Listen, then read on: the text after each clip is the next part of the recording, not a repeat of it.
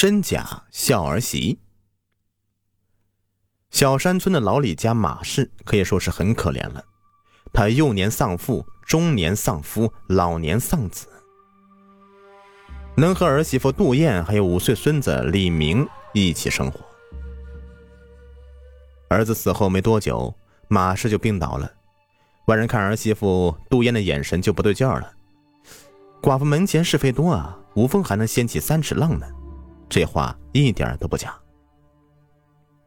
刚开始还都说杜燕孝顺婆婆，可是没几个月下来，杜燕就是越来越胖，婆婆和李明却渐渐瘦到了皮包骨。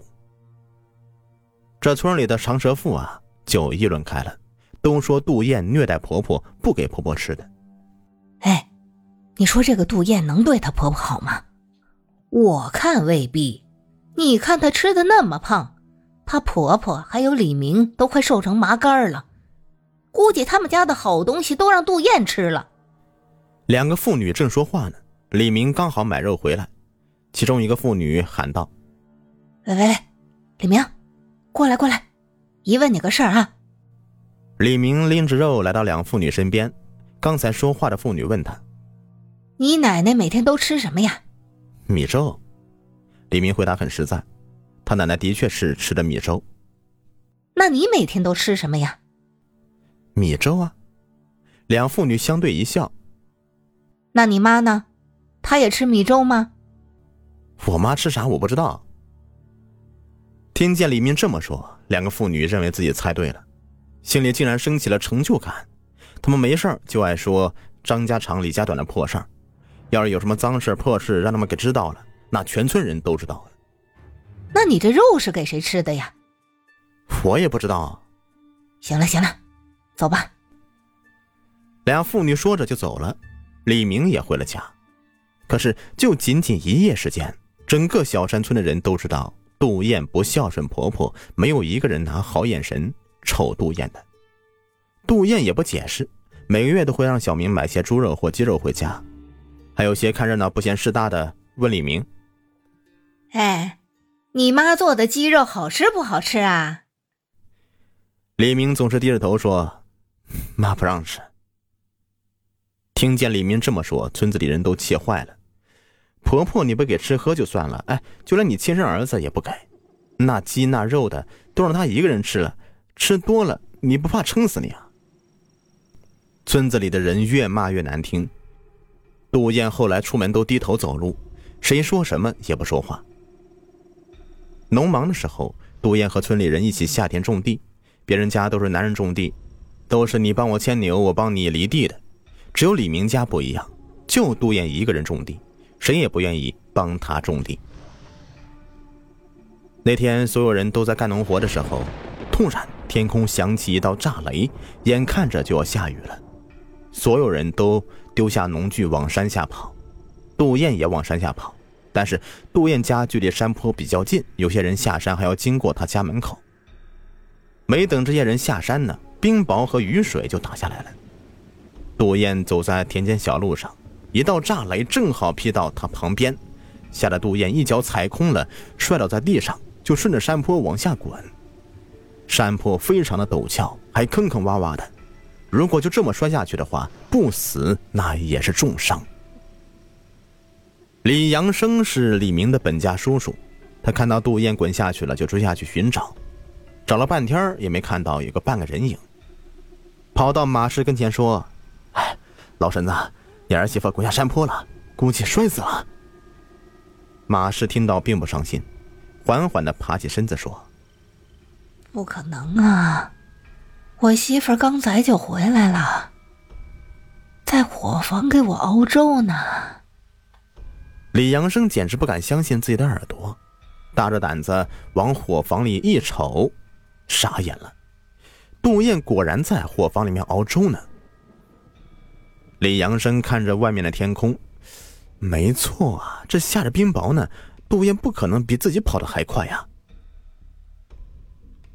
杜燕看了看门口站的李阳生，对他说：“大兄弟来啦，先回屋跟我妈聊天吧，等会儿有话跟你说。”这话听得李阳生浑身不自在，声音听上去有点尖声尖气的。根本就不是杜燕的声音。哎，行。李阳生点点头，等了很长一段时间，他有点等不及了，就又去伙房找杜燕。他也着急了，在外面下着大雨，李阳生想跟杜燕借把伞回家。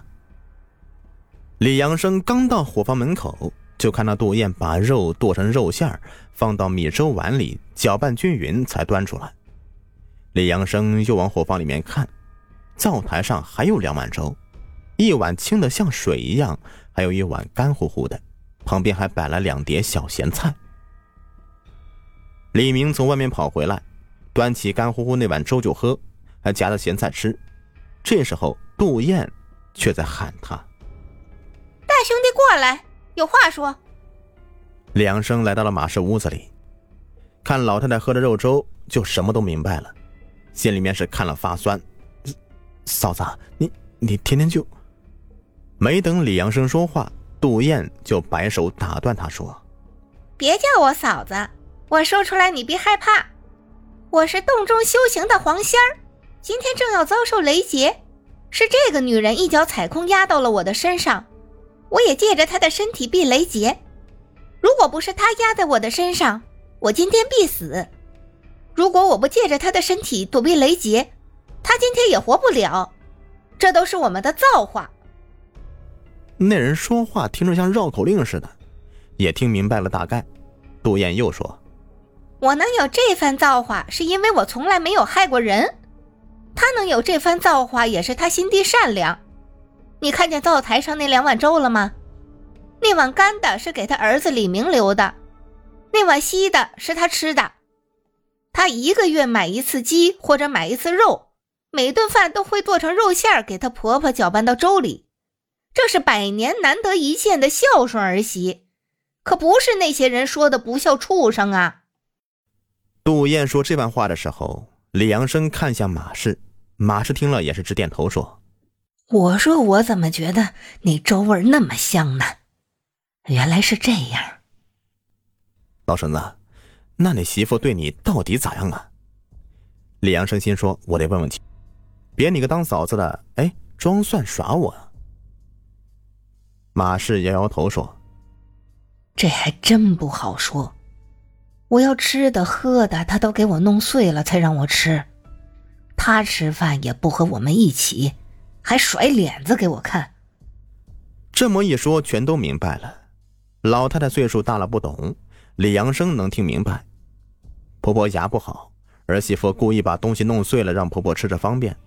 不和婆婆一个桌吃饭，那是他们俩吃的东西不一样，怕婆婆看到难受。至于说甩脸子，年纪轻轻的小媳妇就成了寡妇，你让她笑，她也笑不出来呀。杜燕说。我告诉你，你们俩是三世的缘分。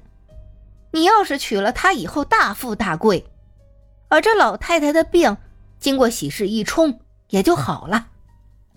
说完这番话，杜燕就往床上一躺，弄得李阳生挺不好意思的，转身想走。杜燕又说话了：“你别急着走，我让你看看我的真身。”话音刚落。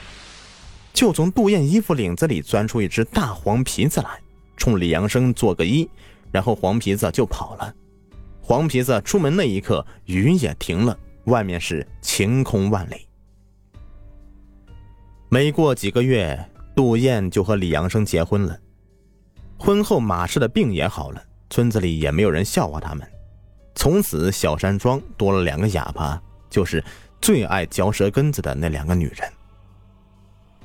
以后每到农忙的时候，杜燕家里就会出现成群结队的黄皮子，他们也不偷东西，用小爪子刨出一排排的地沟子，帮李阳生和杜燕种地。直到李阳生长大赚了钱，那些黄皮子就不再出现了。